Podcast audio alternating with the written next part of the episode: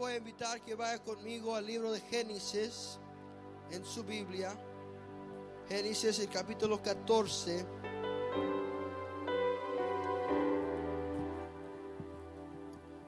Primer libro de la Biblia, el capítulo 14.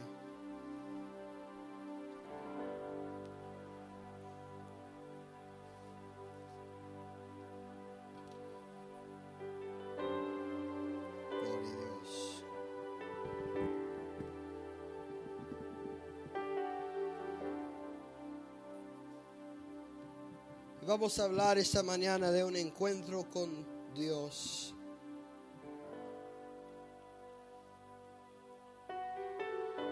También vamos a ir a Hebreos capítulo 7. Así que vamos a ir a dos pasajes de la palabra del Señor. Génesis capítulo 14.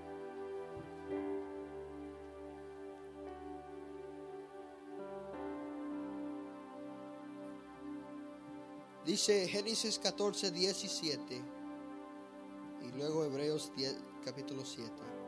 Cuando volvió de la derrota de los reyes y de los reyes que con él estaban, salió el rey de Sodoma a recibirlo al valle de Sabe, que es el valle del rey. Entonces Melquisedec, rey de Salem y sacerdote del Dios Altísimo, sacó pan y vino y le bendijo diciendo, bendito sea Abraham del Dios Altísimo, creador de los cielos y la tierra. Y bendito sea el Dios Altísimo que entregó sus enemigos en tu mano y le dio a Abraham los diezmos de todo. Ahora Hebreos capítulo 7, verso 1. Porque este Melquisedec, rey de Salem, sacerdote del Dios Altísimo, que salió a recibir a Abraham, que volvía de la derrota de los reyes, y le bendijo. El quien asimismo dio a Abraham los diezmos de todo, cuyo nombre significa permanentemente rey de justicia y también rey de Salem, esto es rey de paz. Sin padre, sin madre, sin genealogía, que ni tenía principio de días ni fin de vida, sino hecho semejante al Hijo de Dios, permanece sacerdote para siempre. Padre, te damos gracias por tu palabra esta mañana y te damos gracias por tu presencia en este lugar. Estamos, Señor, en tu casa de oración y hoy venimos a oír tu palabra. Y yo te ruego que hables a nuestro corazón conforme la necesidad de cada uno de nuestras vidas. Te pido también que unjas mis labios de barro para predicar tu palabra y que unjas el oído de mis hermanos para que puedan recibir la palabra como semilla sembrada en buena tierra. Te lo pido en el nombre de Jesús y la iglesia dice amén. Amén. Puede tomar su lugar. Un encuentro con Dios en el camino. La Biblia nos relata la historia del patriarca Abraham, el cual en estos momentos uh, no ha llegado a ser todo lo que Dios tenía destinado para él, pero había llegado a tener varios éxitos en su vida.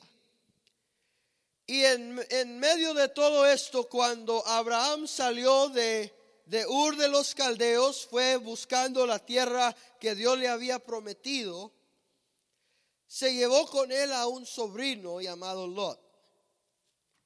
Y Lot no era como Abraham. No era tan justo ni tan allegado a Dios. Y Lot tenía varios uh, problemas. Uno de ellos es que se fue a vivir en Sodoma. Se fue a buscar las riquezas que el mundo le ofrecía y dice la palabra del Señor que Lot vio el valle de Sodoma que era muy frutífero y dijo ahí yo voy a vivir, voy a prosperar y todos uh, sabemos que la historia de Lot terminó en una manera um, bastante diferente a lo que él pensaba, porque cuando el, el mundo nos da un retrato de lo que ofrece, siempre nos da lo mejor. Siempre el mundo da la imagen mejor de lo que Él ah, puede ofrecer y casi siempre el mundo ofrece más que lo que tiene y nos deja buscando lo que había sido ofrecido. se relata la historia de un señor que murió y dicen que fue al cielo y le dijeron al cielo, mira, ah, y esta historia no es para nada doctrinal, así que no, no se piense que va a ser doctrinal, pero le dijeron, mira, no, no sabemos si fuiste bien, bueno o malo, te vamos a enviar dos semanas al cielo y dos semanas al infierno y vas a decidir a dónde quieres ir. Y él fue al cielo y pues en una nube ahí con una guitarrita cantando y dijo, no, esto es muy aburrido. Y luego fue al infierno y había uh, uh, un, un lugar enorme, lleno de gente festejando y, teniendo un, tiempo excelente. Y dijo, no, yo me quiero venir acá, aquí hay fiesta eterna.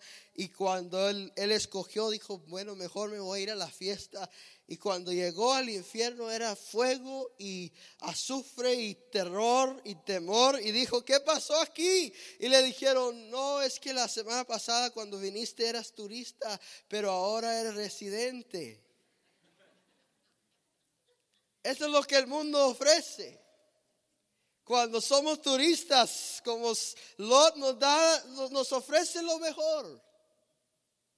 ¿Cuántos fueron turistas en el mundo? ¿Cuántos fueron residentes en el mundo? El pecado siempre nos ofrece más que lo que puede dar, nos, nos sale costando más que lo que podemos pagar, nos lleva más lejos que lo que podemos o pensábamos ir. Este es el caso de Lot, pero hoy no vamos a hablar de Lot eh, solo en que Lot se metió en un problema, lo llevaron cautivo los reyes de Sodoma en una, en una crisis personal, Lot se encuentra cautivo por unos reyes los cuales ah, se lo, se lo ha llevado y tiene el tío que irlo a sacar. Abraham no tiene nada que ver con el problema de Lot. Abraham está buscando a Dios. Abraham está caminando por la senda que Dios le ha dado. Abraham está ah, viviendo la promesa de Dios. Abraham es como ustedes, hermanos, que han buscado a Dios, han sembrado buenas ah, cosas, han, han puesto su vida en orden, han obedecido la palabra de Dios. Son personas de oración, personas de ayuno, personas que buscan a Dios. ¿Cuántos dicen amén? Estoy hablando de ustedes. Y como Abraham, a veces hay necesidad de, ir a rescatar a alguien que nosotros no tuvimos nada que ver con el problema de ellos. ¿A cuánto les ha pasado? A veces nos tenemos que involucrar en cosas que no son nada de lo nuestro, pero alguien que amamos está en esa situación. Y si usted no lo amara, no se metiera, pero porque lo ama.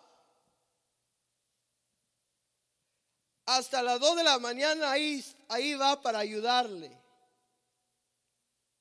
Porque lo ama, saca dinero de lo que no tiene para, para darle la mano porque lo ama, hace lo posible para, para darle una mano y a veces no, no le agradecen, a veces no, no, regresa la ayuda que usted da, pero esa es la actitud familiar, es la actitud de amor que tiene Abraham hacia Lot. Él no tiene nada que ver, pero por, por amor a Lot, él se está involucrando en una batalla entre ah, cinco reyes y ahora Abraham va a ir a, a, intervenir en esa situación porque alguien que en él ama está en ese problema. Y déjeme parar aquí para decirnos que hace dos mil años Jesús vino y se involucró en un mundo el cual él no tenía nada que ver, pero por amor a nosotros vino para rescatarnos. Algo, alguien diga amén. Porque nosotros como Lot estábamos perdidos buscando el error del mundo y Él vino y nos rescató. Por tal manera Dios amó al mundo que Él envió, dio su Hijo unigénito para que todo aquel que en Él creyere no se pierda, mas tenga la vida eterna. Dios dio a su Hijo a un mundo el cual no lo merecía, el cual aún no lo buscaba, pero el cual Él amó. Oh, qué compromiso es el amor. Cuando usted ama, usted se compromete. Y Dios lo ama a usted y está comprometido con usted a, llevarlo a, cruzar el borde de la, de, la guerra, a, cruzar el borde de la, de la, victoria, aunque sea arrastra, pero Él nos va a llevar hacia la victoria porque Él está comprometido por su amor a hacerlo. Y Abraham comprometido por su amor a Lot se involucra en esta situación. Y es lo que esto lo que ocurre. Él se busca un ejército pequeño, tiene unos 300 varones a su disposición. Y dice la palabra del Señor que Abraham va y, y hace guerra contra estos reyes y Jehová le da la victoria. Jehová le da la victoria. Abraham está ah, en una situación que él tiene menos ah, soldados que los otros reyes, pero Jehová le da la victoria. Y gracias a Dios que Él nos da victorias cuando no las podemos ver, cuando no hay posibilidad de ganar. Algunos de ustedes están en una batalla ahorita que no tiene posibilidad de ganarla, pero Jehová le va a dar la victoria. Jehová le va a dar el triunfo porque Él está de nuestro lado. Y si Dios está con nosotros, ¿quién en contra de nosotros? Él es el que nos da las victorias. Él es el que nos da el triunfo. Dice el libro de Romanos que en Cristo siempre estamos, ah, se nos da la victoria. Siempre vamos conquistando, vamos de gloria en gloria en Cristo, pero ah, aunque Abraham va y gana la guerra, gana esta batalla, regresa cansado, fatigado, afligido. Ha invertido dinero, ha invertido fuerza y ha invertido las vidas de otros para ir a rescatar a Lot y Dios le da la victoria. Estoy hablando esta mañana con personas que han invertido dinero y fuerza y emoción, corazón, lágrimas, oración en la vida de alguien más. Y quizá miras y dices, Señor, estoy cansado. Parece ser que no agradecen. Parece ser que, que no, no, aunque estoy ganando, aunque estoy siguiendo adelante, hay, hay una ansiedad en mi sed por ver algo mejor, algo más grande.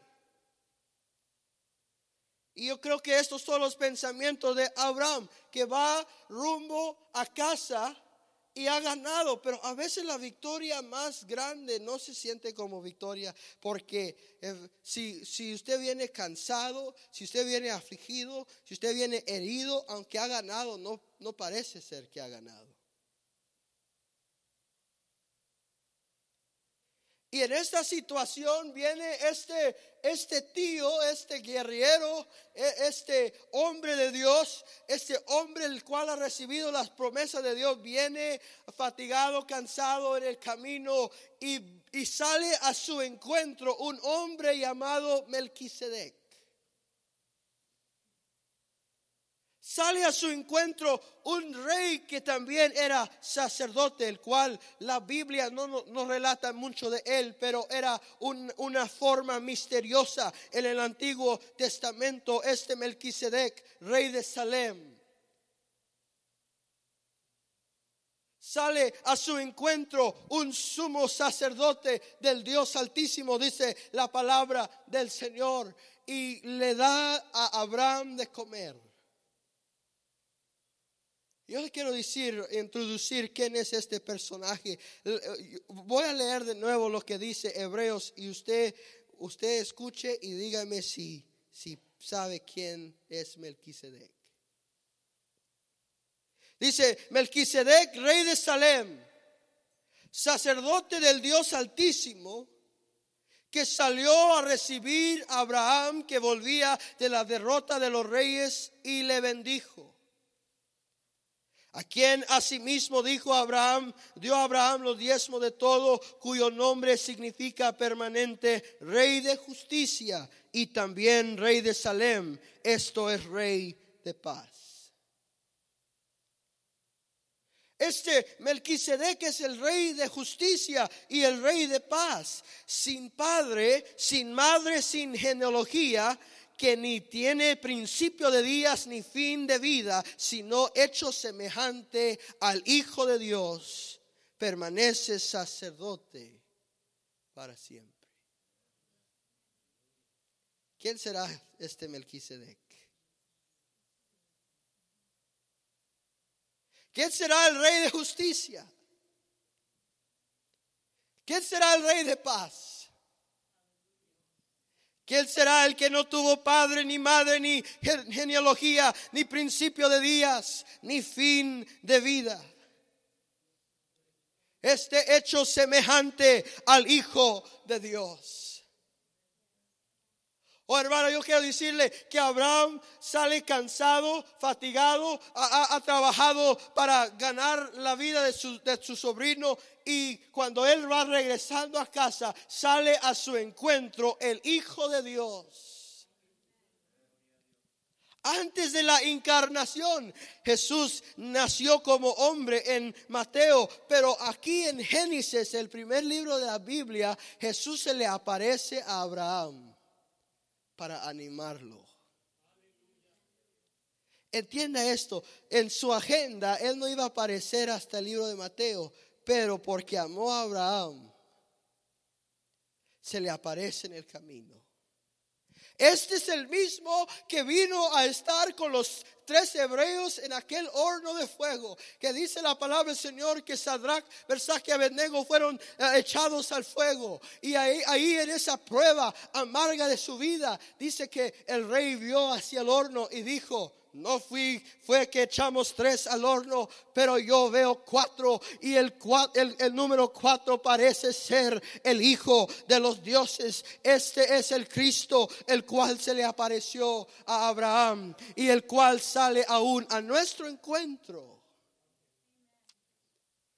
cuando más lo necesitamos, cuando más parece ser que Él está lejos o, que no está cerca de nosotros, ahí Él se aparece para animar nuestra alma, para dar aliento a nuestro espíritu. Este, hermanos, es el sacerdote, el cual usted y yo tenemos. Nuestro amado Señor Jesucristo. Note que Él es el Rey de justicia. Él es el que hace justicia. Él es el que ha justificado el alma del pecador. Usted dice, pastor, ¿cómo puede ser un pecador justificado delante de Jehová?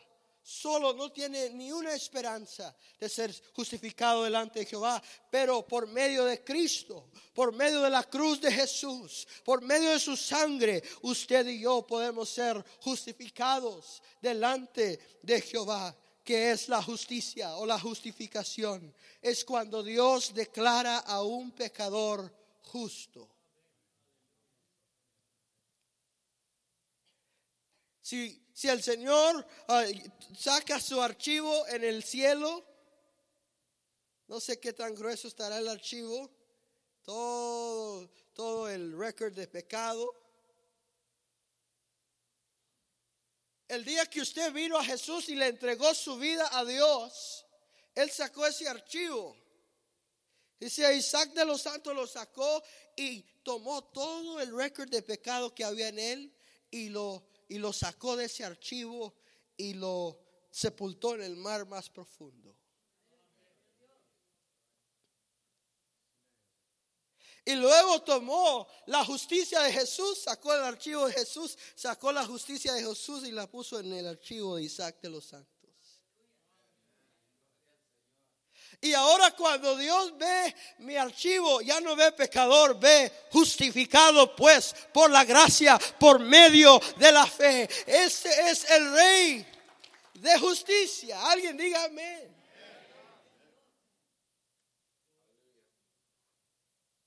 Él ha llevado nuestro pecado y lo ha sepultado en el mar más profundo. Y no nos ha dejado solamente en eso, pero nos ha dado la misma justicia de su Hijo Jesús.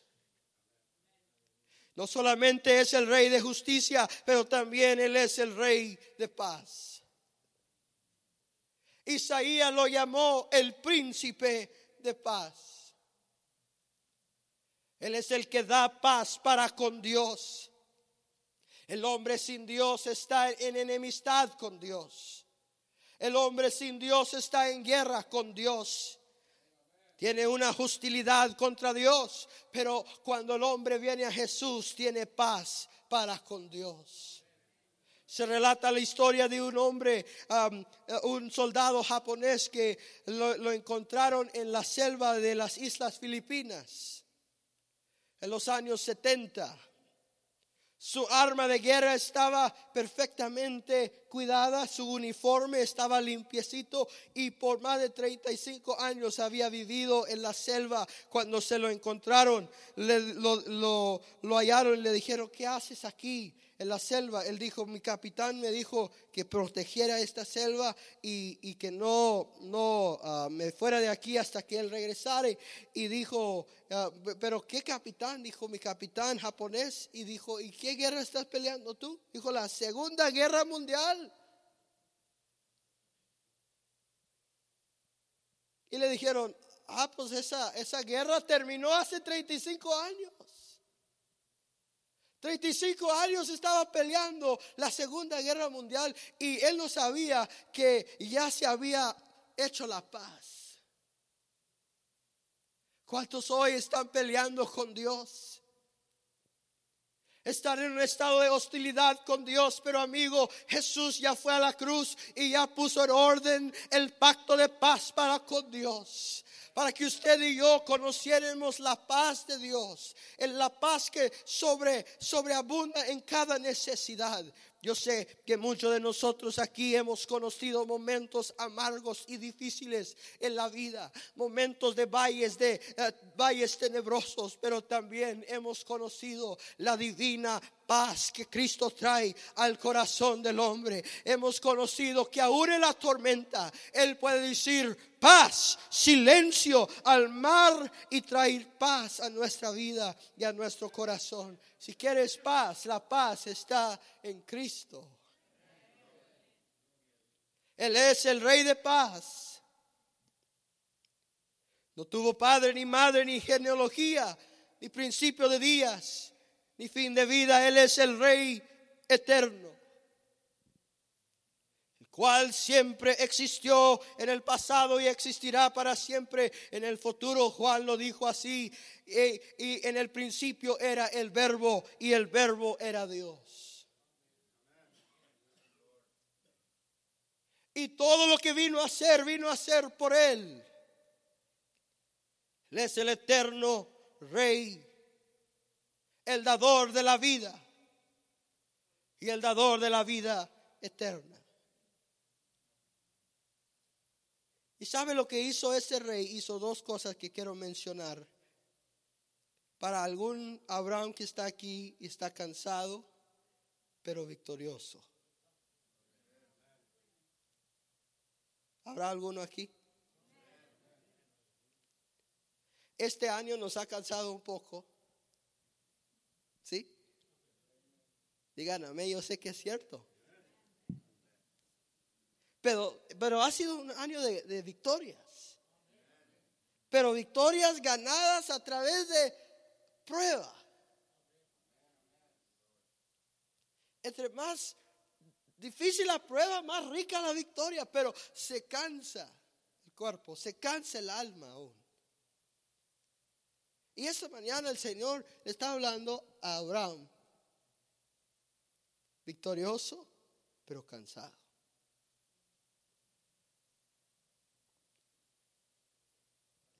Sale Melquisedec, que sabemos que es nuestro Señor Jesucristo. Y yo, yo no sé cómo pasó esto, pero Abraham viene el camino y yo, yo me imagino que Jesús está sentado a la diestra del Padre y dice, Padre, voy a entrar al tiempo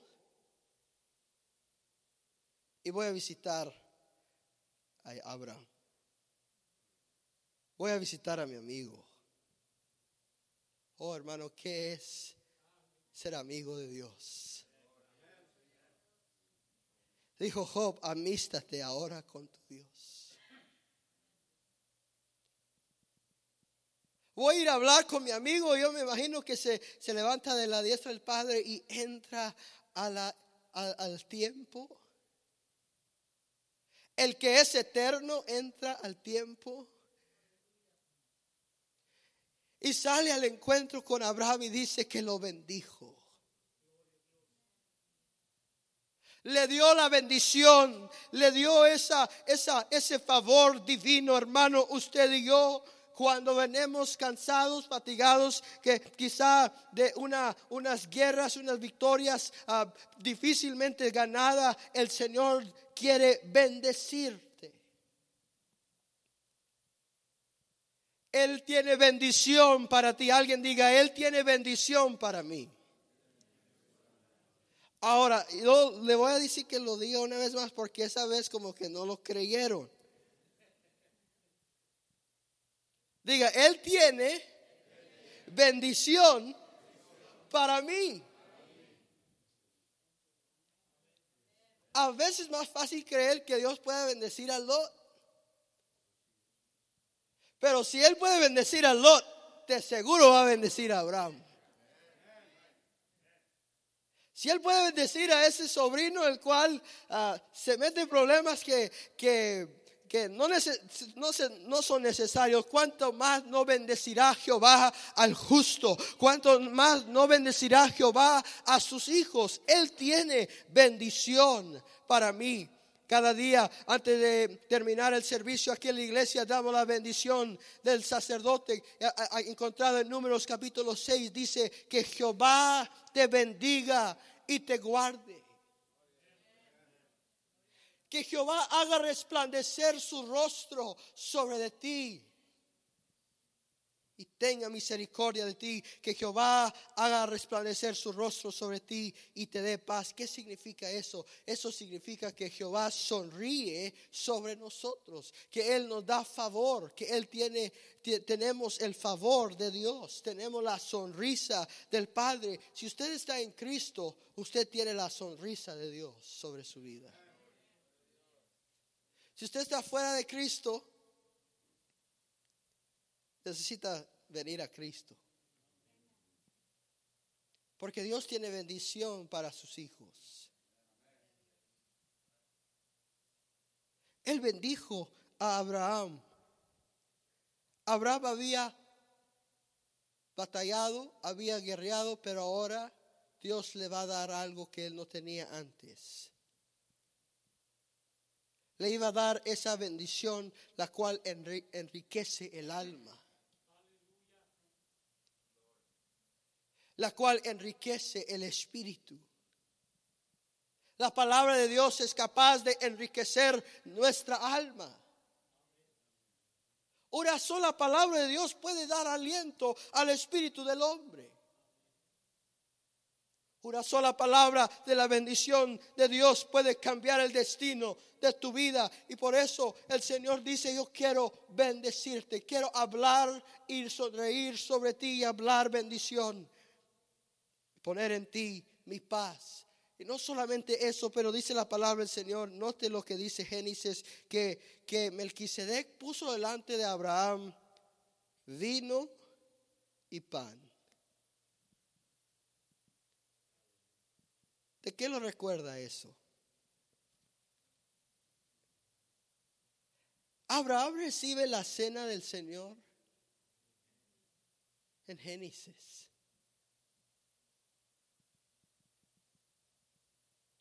Escuche lo que dije. Abraham recibe la cena del Señor en Génesis. Jesús no, Jesús no, inauguró el nuevo pacto hasta el libro, hasta los evangelios, pero en Génesis Abraham ya tuvo una, una pruebada de lo que Dios iba a hacer a través de su Hijo Jesús. Ese pan es la sustancia de nuestra vida espiritual. Jesús dijo, yo soy el pan de vida. El que de mí comiere, no morirá. Los fariseos vinieron a Jesús y le dijeron, oh, nuestros padres comieron el maná que bajó del cielo en, el, en el desierto como jactándose decir, nosotros somos mejor que usted, porque nuestros padres comieron pan que bajó del cielo. Y Jesús le dijo, sí, ciertamente vuestros padres comieron pan que bajó del cielo, pero yo soy el pan que ha bajado del cielo. Yo soy el pan. Ustedes comieron la migaja, pero yo soy la barra de pan. Yo soy lo, yo soy el gran yo soy. Ustedes comieron de la sombra, pero yo soy la sustancia. Yo soy el pan de vida. Hermano, cuando usted viene cansado, coma de ese pan. Ese pan de la palabra, el cual alienta el alma. Ese pan de la presencia de Dios, el cual alienta el espíritu del hombre. Esta mañana el Señor pone pan delante de ti y te dice, estás cansado, estás afligido. Sigue adelante, que tienes mi bendición. Y yo voy contigo. Y si yo voy contigo, no habrá nadie que te haga frente, no habrá nadie que te pueda detener. Y le dio ese vino, cual representa la sangre de Jesús. Jesús dijo, este es un nuevo pacto en mi sangre. Yo he leído las, las obras de Buda y nunca he leído que Buda diga que su sangre fue dada por nosotros. He leído las palabras del Corán. Y el Corán, el libro santo de los musulmanes, requiere la sangre de sus feligreses. Pero aquí leemos que Jesús dijo, este es un nuevo pacto en misa. Los dioses de este mundo fueron hombres que se ascendieron a ser Dios, según ellos, pero nuestro Dios fue Dios y bajó a ser hombre. Sobre la cruz derramó su sangre, la sangre bendita de un hombre perfecto, el cual no conoció pecado. Su sangre derramada es ese vino, ese gozo para nuestra alma, la cual aún hoy lava y limpia al pecador de su pecado. Dice el himno antiguo, ¿qué me puede dar perdón?